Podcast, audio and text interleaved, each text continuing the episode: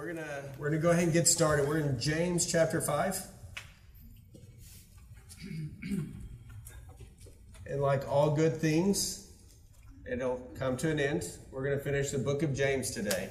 Um, if you have uh, missed missed them or you want to go back and review them, they're all on our website. You can find them on um, different podcast platforms. That's not because we're fancy. Um, that's because um, we realize the nature of what the pandemic has done and different schedules. Um, and we always just want to be able to put faithful preaching and teaching out there. Um, to me, how it gets out there seems like a little bit of witchcraft. I don't understand all the technology. Um, that's why I'm thankful for those who do.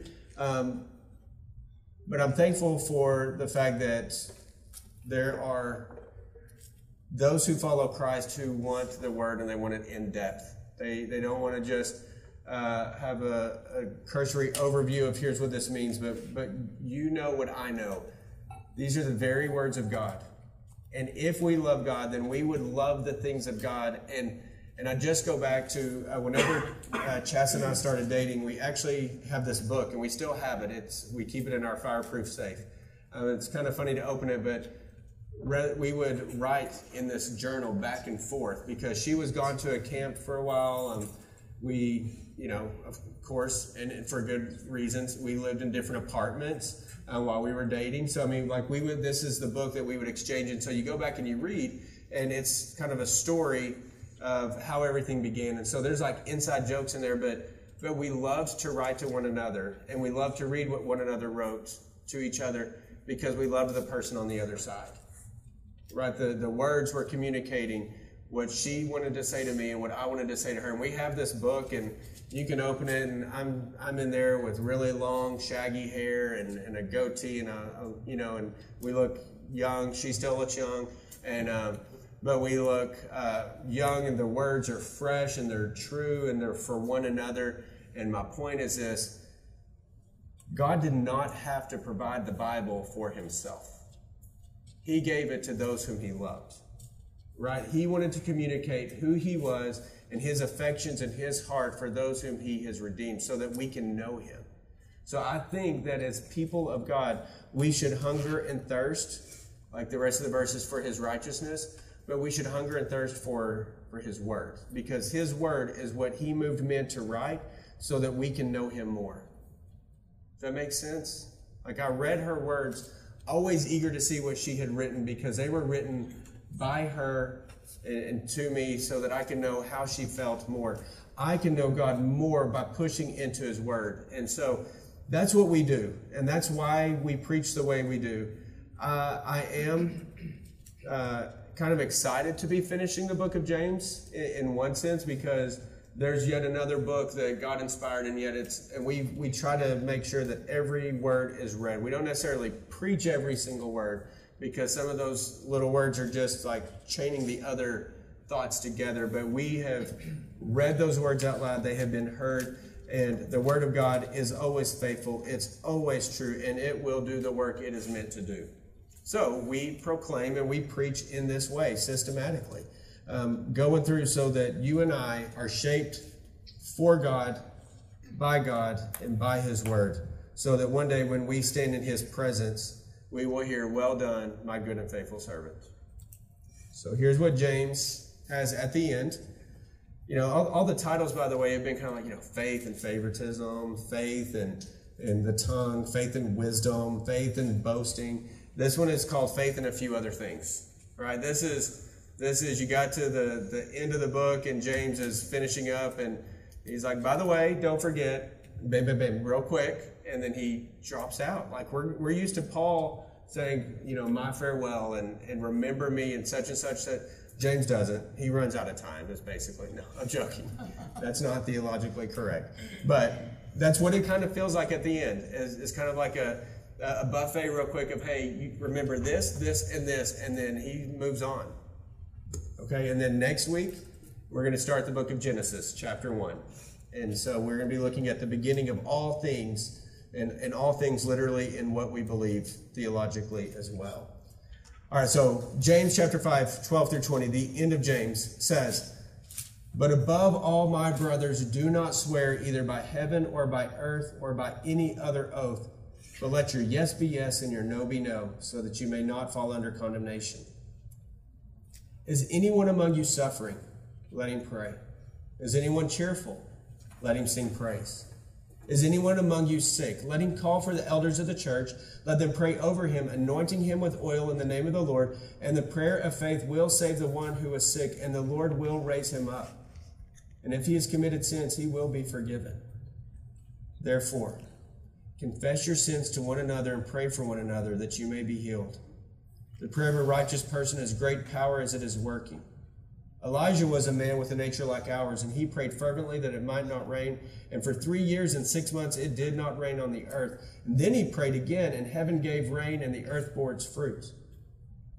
My brothers, if anyone among you wanders from the truth, and someone brings him back, let him know that whoever brings back a sinner from his wandering will save his soul from death and will cover a multitude of sins. And that's the end of James. Okay, so faith and a few other things. First thing that we're going to look at um, oaths or promises, and then he talks about uh, prayer and then those who wonder. Like those are, that's kind of the, the few other things that, that are here. So, what does James tell us concerning oaths and promises? He writes, But above all, my brothers, do not swear, so do not make an oath, do not promise, either by heaven or by earth or by any other oath, but let your yes be yes and your no be no so that you may not fall under condemnation. Okay, so we're not talking about swearing uh, with our tongue like cursing. That was that was a, a few weeks ago. This one is basically. Um, I, I kind of look at this one. I go, okay, so what's the big deal? I think that's how we need to approach this. What's the big deal with the promises? What's the big deal with making or taking an oath? And it really just comes down to this: that that the, the tenor of our lives, we should have such integrity and truth in our lives that whenever we say we'll do something, we do it. And if we say we're not going to do it, we don't do it. It's all really comes down to a matter of integrity. And you know what? uh, in Matthew chapter 5, Jesus said the same thing. So in Matthew chapter 5, verse 33 through 37, here's what Jesus said. Again, you have heard it said to the ancients, Do not break your oath, but, but fulfill your vows to the Lord. But I tell you, I, Jesus, I tell you not to swear at all, either by heaven, because that's God's throne, or by the earth, because it's his footstool, or by Jerusalem, because it's the city of the great king, which is him. Nor should you swear by your head, for you cannot make a single hair white or black. So simply let your yes be yes and your no be no. Anything more, listen to this, comes from the evil one. So even Jesus said, simply say yes, simply say no.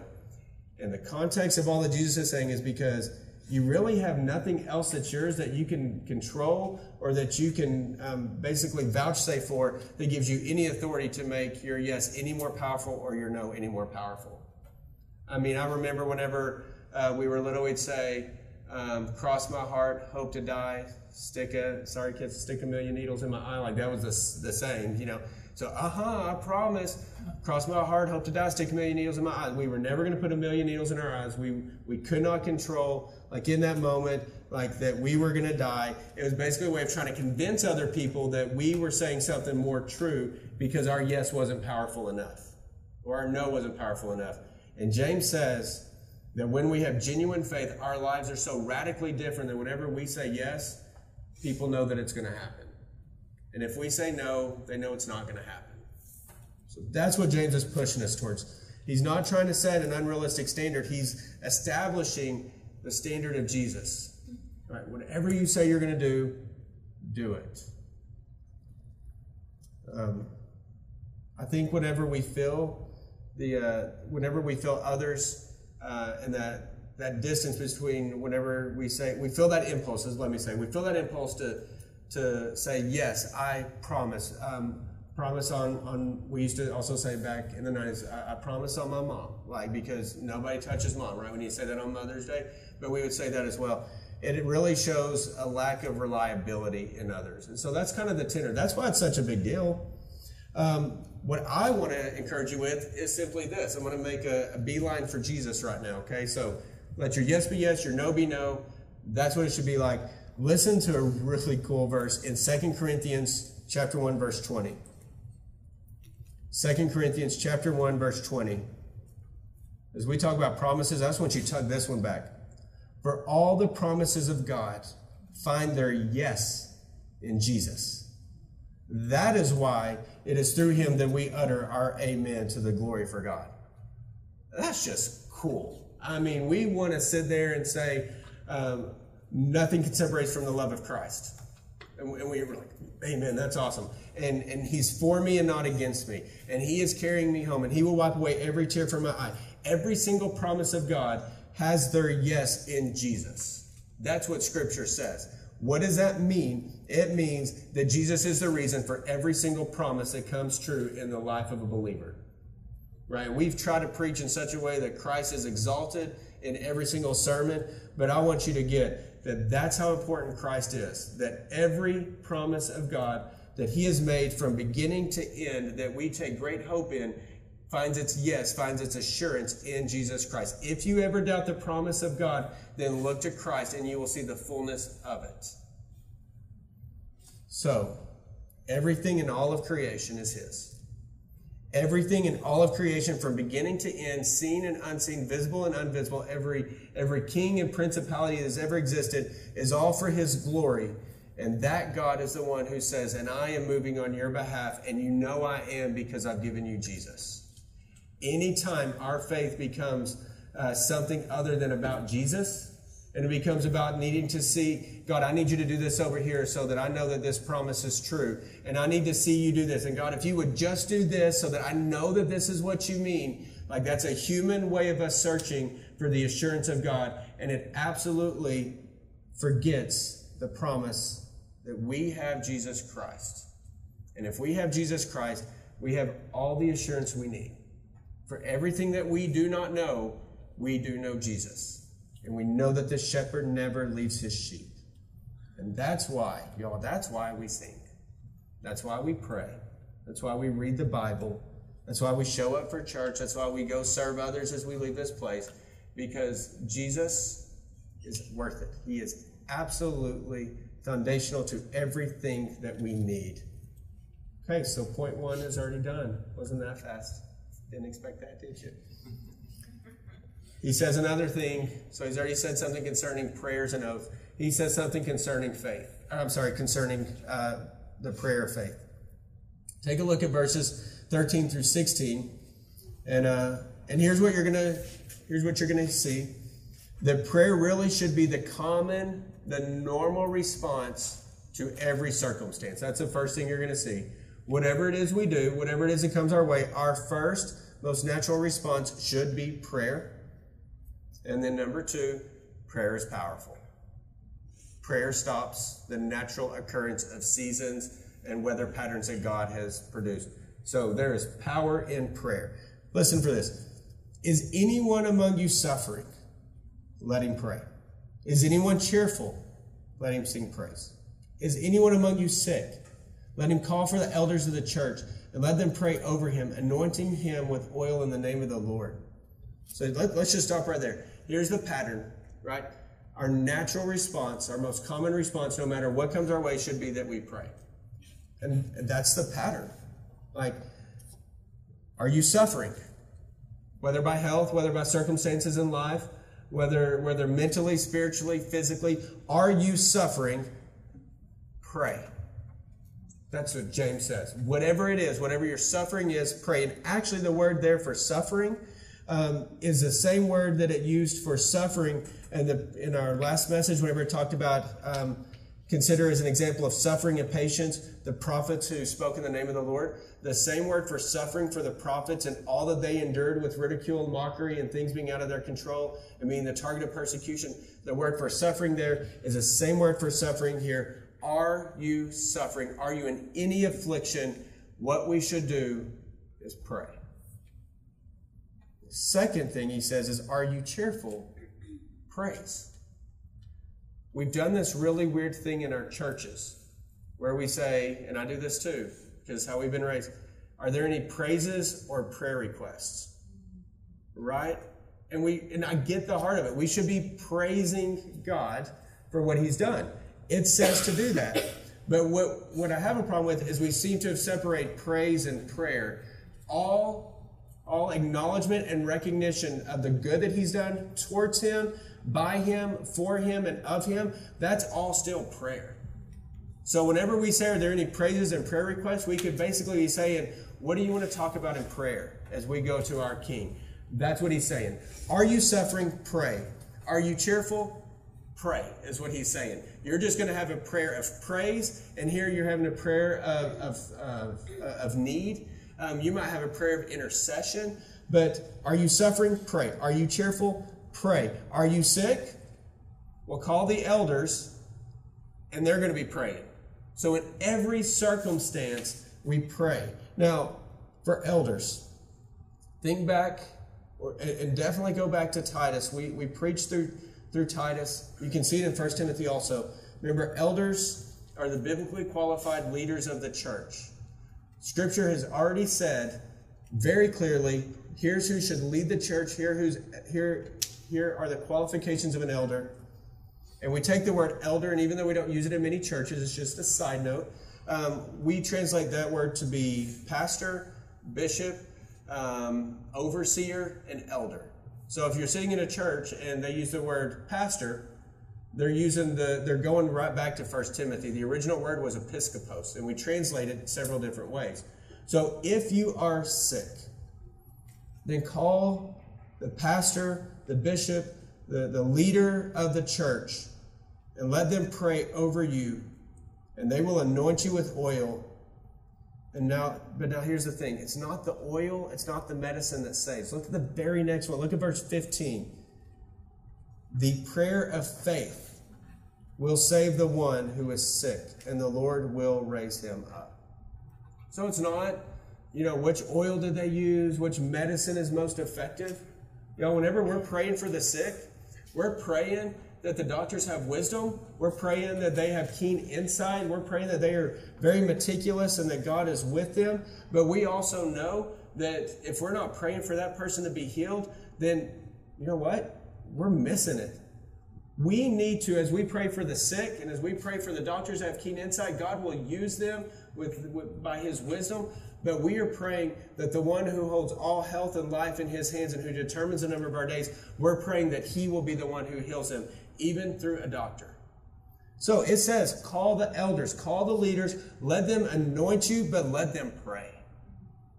And James says, in case you missed it, the prayer of faith will save the one who is sick. It will comfort the suffering, and it will articulate praise that is befitting to God. Whatever circumstance you have in life, may you pray. May I pray. And, and here's my concern, church.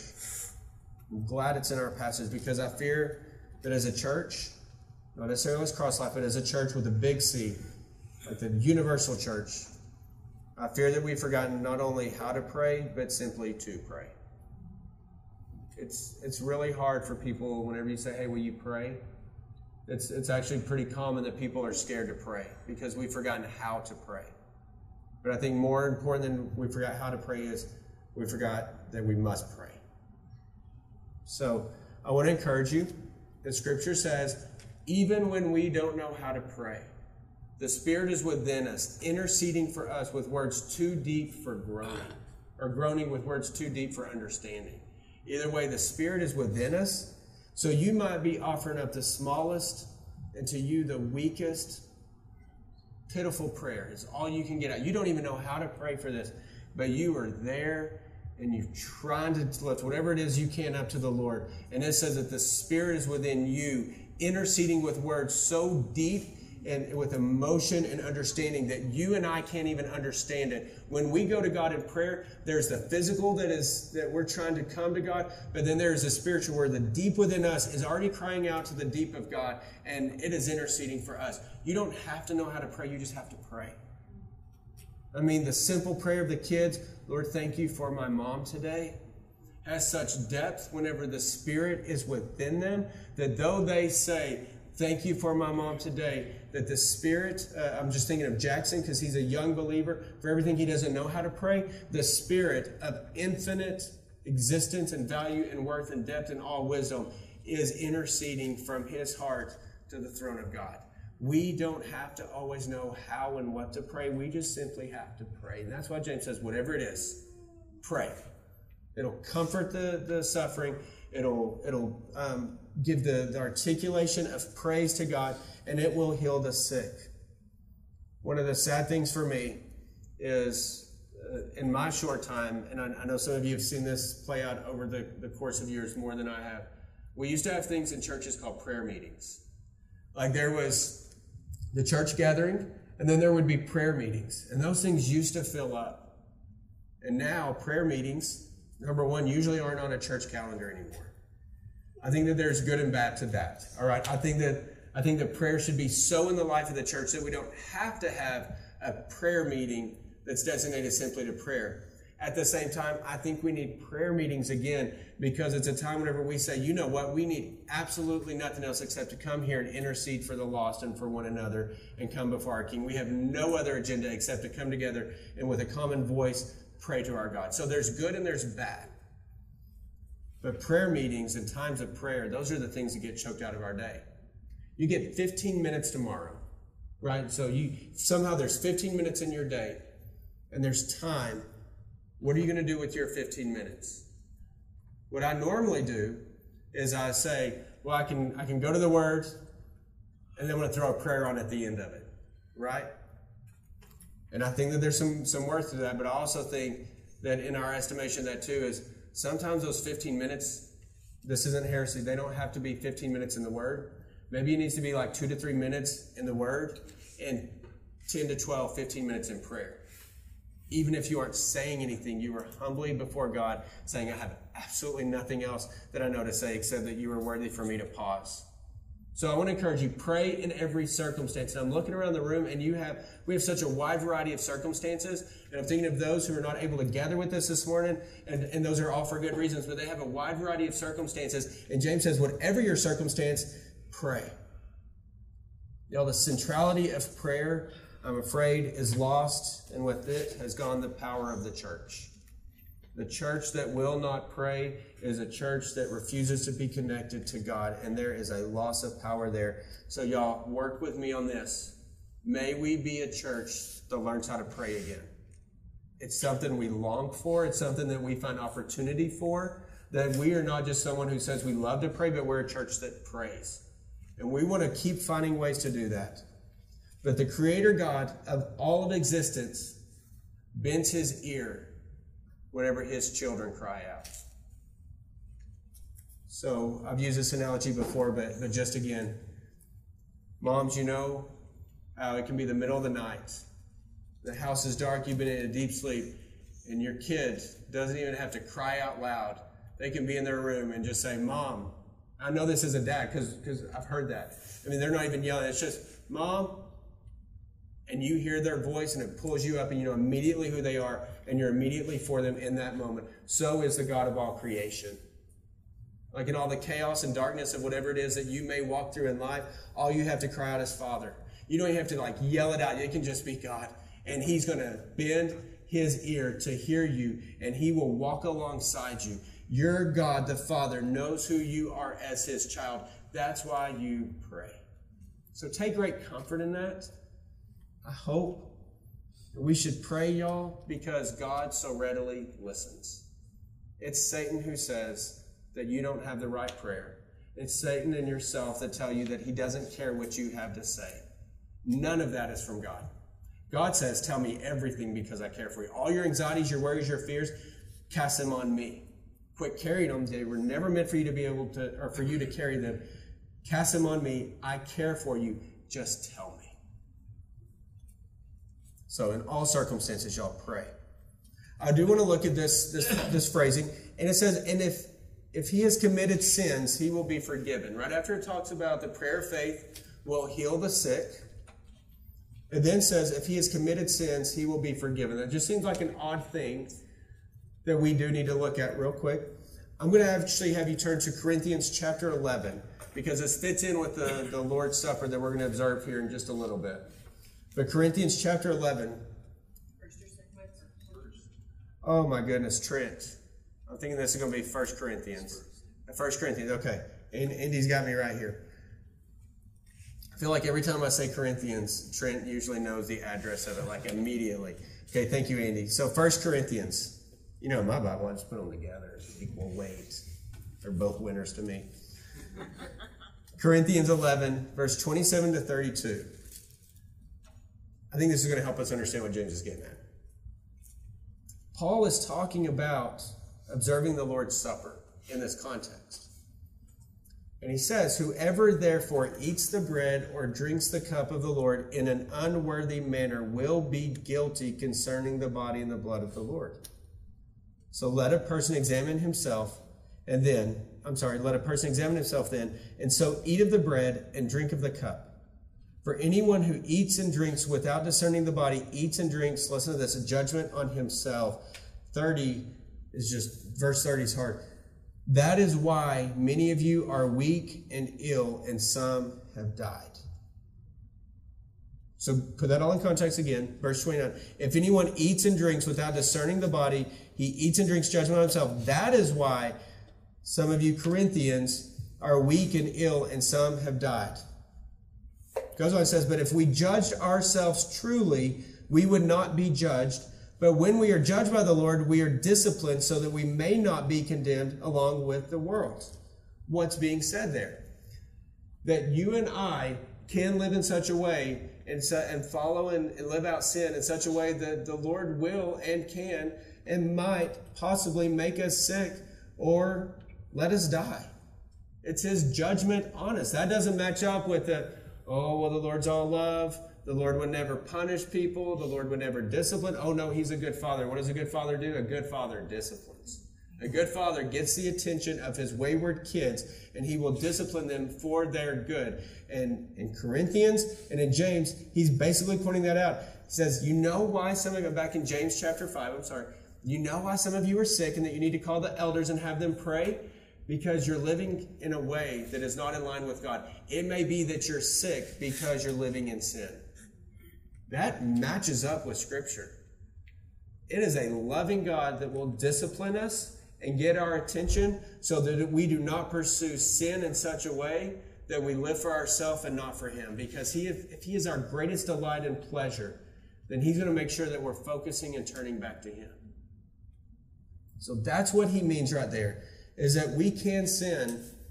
And whenever we sin, I'm sorry, we already know we can sin. That, that we will sin, we know that. But we can sin also in a way, and God can discipline us, discipline us in such a way that He affects our health. Why? So that we turn back to Him, the greatest delight and pleasure. And that's where verse 16 comes in. Everybody knows verse 16 confess your sins to one another, right? That's the one that we're all pretty used to. I say, say everyone. It's pretty common in churches. What's the context of it? It's in the context of a community of believers that pray with one another. That's who we confess our sins to. We don't just go confessing our sins to everyone. No, it's because we could be suffering in many situations, or we could be praising in many situations. It's because we can grow sick because of our sin and that we can be forgiven. And so, therefore, confess your sins to one another and pray. Why? So that you can be healed. There's the context of the verse. I'm not saying we've misused it for years. I'm just saying, uh, to me, it helps a whole lot to know the context. He's not just saying it flippantly and throwing it out there. He's saying that there should be such a community of prayer such a unity that whenever we're praying for one another that we can confess our sins to one another we're not confessing to get the burden off of ourselves we're confessing for the for our health we're confessing so that we don't get caught up in this sin. We're confessing to someone who's going to pray for us in other words. That's it. So pray confess your sins absolutely. Uh, a good paradigm that i was given a couple of years by mentor was um, confess private sins privately confess public sins publicly. Like, do I bring this one to the church or do I go over here to the leaders and this is private or with this prayer group? Um, confess private sins privately, confess public sins publicly, but you also need to know that what is done in private will be made public because God will not allow sin to remain in His His uh, His children. But because sin can affect our health, James says, "Would you please confess your sins so that you can be healthy and healed?" Like you can remove this one. I want to encourage you in this before we uh, before I move on. Y'all, secret sin, the reason needs to be confessed is secret sin will rot your joy and steal your peace.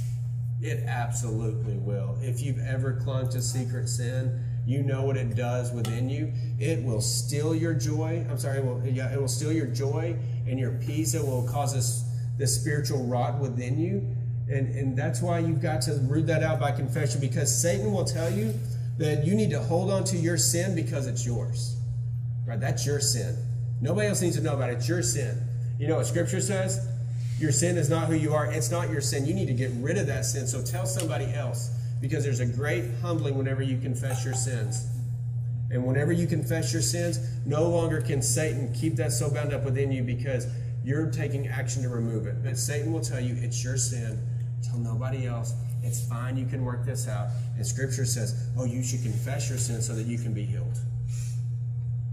I wonder how many how many saints, how many Christians are suffering right now because they just won't confess their sins and let it not be theirs anymore. So confess your sins. All of this, everything has been bound up in prayer. So if we know that's true, then why don't we pray as we should? I think it's I don't think that we really believe in the power that the power of prayer works the way that we think it should sometimes. We know we should pray, but then we're also going, but why don't we pray and do this? Right? Just kind of hedge our bets over here in case the prayer doesn't work.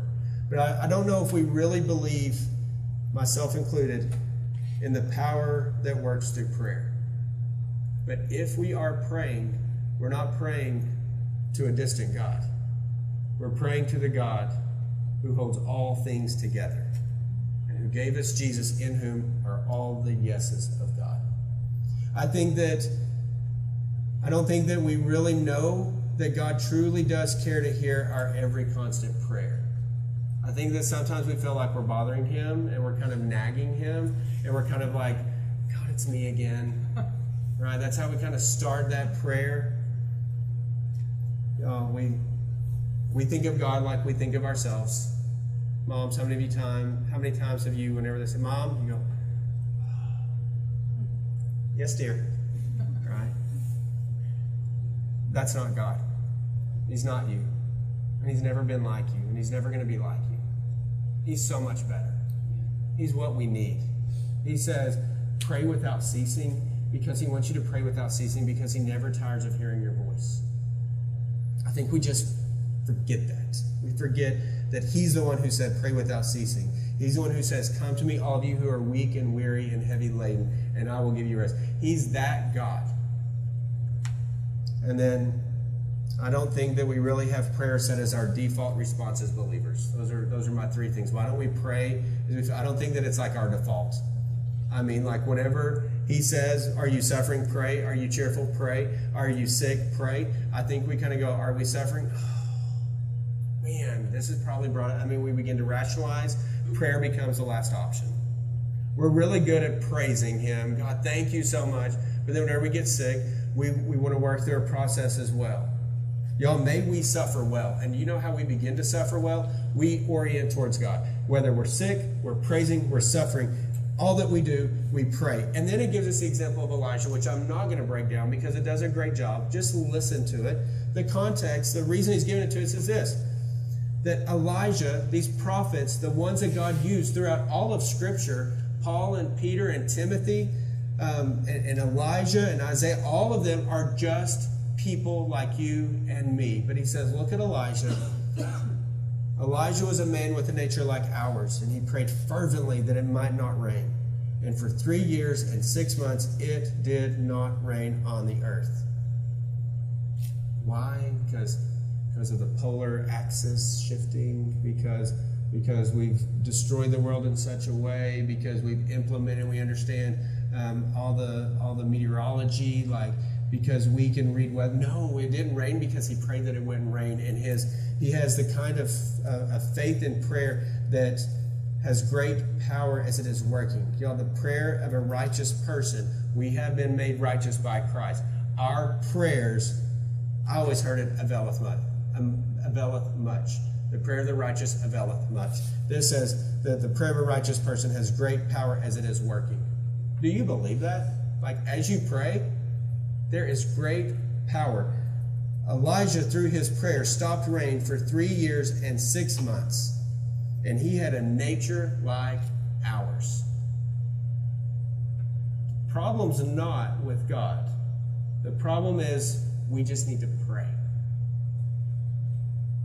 Genuine faith, y'all, it will result in constant prayer and response to every circumstance, is what James is telling me. He's saying, hey, do this. In every circumstance, pray.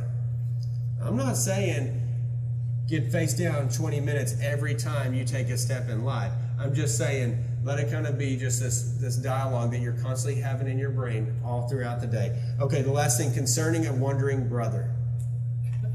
My brothers, he says, if anyone among you wanders from the truth and someone brings him back, then let him know that whoever brings back a sinner from his wandering will save his soul from death and will cover a multitude of sins.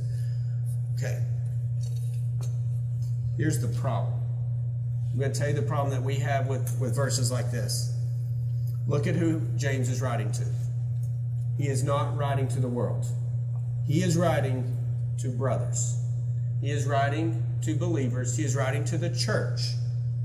And this is where we can start to split hairs doctrinally. And I think we absolutely miss the point. It says, My brothers, my believers in Christ, if anyone wanders from the truth, that's the problem. There are churches. Well, if you're a true, genuine believer, you can't leave the truth. Okay? That's that's one camp. That if you make a profession of faith, you have to be saved. You can't you can't not be saved anymore. Then there's other camps. I just like the word camps on this. There are other camps that say absolutely you can leave your faith.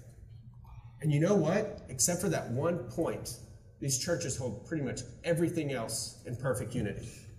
But because of this one point and hard doctrinal lines that we don't understand. Okay, let's get down to it. We really don't know the mystery of how this all works out. Why do I say that? Because scripture shows that there are, and I'm going to give you a couple, that there are those who did great work from God and yet departed the faith. And then there are verses that say that there is nothing that can separate us. And it says that we've been given the Holy Spirit, which, quote, seals us until the final day whenever we are with Christ. Both truths seem to exist in Scripture, and we sit here and we argue about mysteries that we don't understand. So here's my point. Here's the heart is that we need to assume that as you and I walk alongside one another and say that I'm a Christian, we need to have such faith in the other's profession of faith that when we see that person sliding or, or moving away, we're going after them. This mindset of, well, that's their faith and they can do with it whatever they want and that's between them and God is not biblical at all. That's the problem. The problem is that there should be a community of believers that when we see one another sliding, we are there fighting for one another with everything we've got. I am one who, Brian's, Brian's right here, so I'm just using, using Brian, but I am one that is more prone to whenever, if I see Brian moving away, I'm one who's more prone to Let's see how that goes for him. I mean, it's Brian's life, that's his faith. I have to catch myself. I'm just being honest. That's kind of how my brain is wired. And I have good friends who are, they see Brian take a misstep, they're like in Brian, they're texting, Brian, what's going on right here? I think that they're a whole lot more right than I am. And I think that we've got churches that worship everything absolutely true and the same, except that they, they make big deals out of, out of this one issue that really in scripture, scripture seems to be a mystery. Do I believe that we can be sealed until the final day? Absolutely. It's scriptural. Do I believe that, that there are those who, who are in the church and, and then walk away? Absolutely. It's scriptural. Was their faith authentic? That's not my job. I can't see a heart. I can't understand or gauge authenticity. What I can know is what God has shown me, and that is if you see a brother, someone who professes Christ, and you see them wandering from the truth, and we bring him back, then it says that we have saved a sinner from his wandering. There is an aspect to the authenticity of faith. That someone who's willing to go live like the world and deny the faith, there does seem to, there needs to be a question, not for us to answer, but it needs to be a question for that person of was my faith ever real or not? We don't get to tell them yes or no. We get to come alongside and try to bring them back. Right? All quibbling and all fighting aside, the doctrinal truth is that God has saved us and we are still prone to wonder. We even sing it. Prone to wonder, Lord, I feel it. Prone to leave the one I love. O Lord, take my heart, seal it for thy courts above. It's one of my favorite hymns because it's so true. 2 Timothy 4 2. I, I want you to see, see these real quick. 2 Timothy 4 2. Paul writes, For Demas, in love with this present world, has deserted me and gone to Thessalonica. So here's Demas. By the way, he was mentioned in Philemon and Colossians, a fellow worker, co worker with Christ, working in these churches, doing kingdom work, and Demas leaves him because he's in love with the present world. And can you imagine what kind of hurt that would cause? I mean, it'd be like it'd be like just looking at one of you and and all of a sudden you said, you know what? I'm renouncing the faith and, and I'm done. Like it, it just didn't I thought it was real, but I realized that my faith was never real. I don't even know if God exists anymore, and I'm out. And we we just sit here and go, Well, that was a shocker. Must not have been a genuine believer. No. He sees Demas, who's worked alongside him. We see his name in Philemon and Colossians, and Demas deserts Paul. 1 Timothy um, chapter 1. Paul writes this charge um, in verses 18 through 20.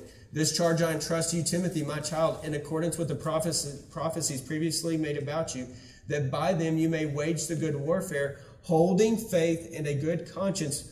And then listen to this by rejecting this, some have made a shipwreck of their faith among whom are Hymenaeus and Alexander, whom I have handed over to Satan, that they may not, or that they may learn not to blaspheme.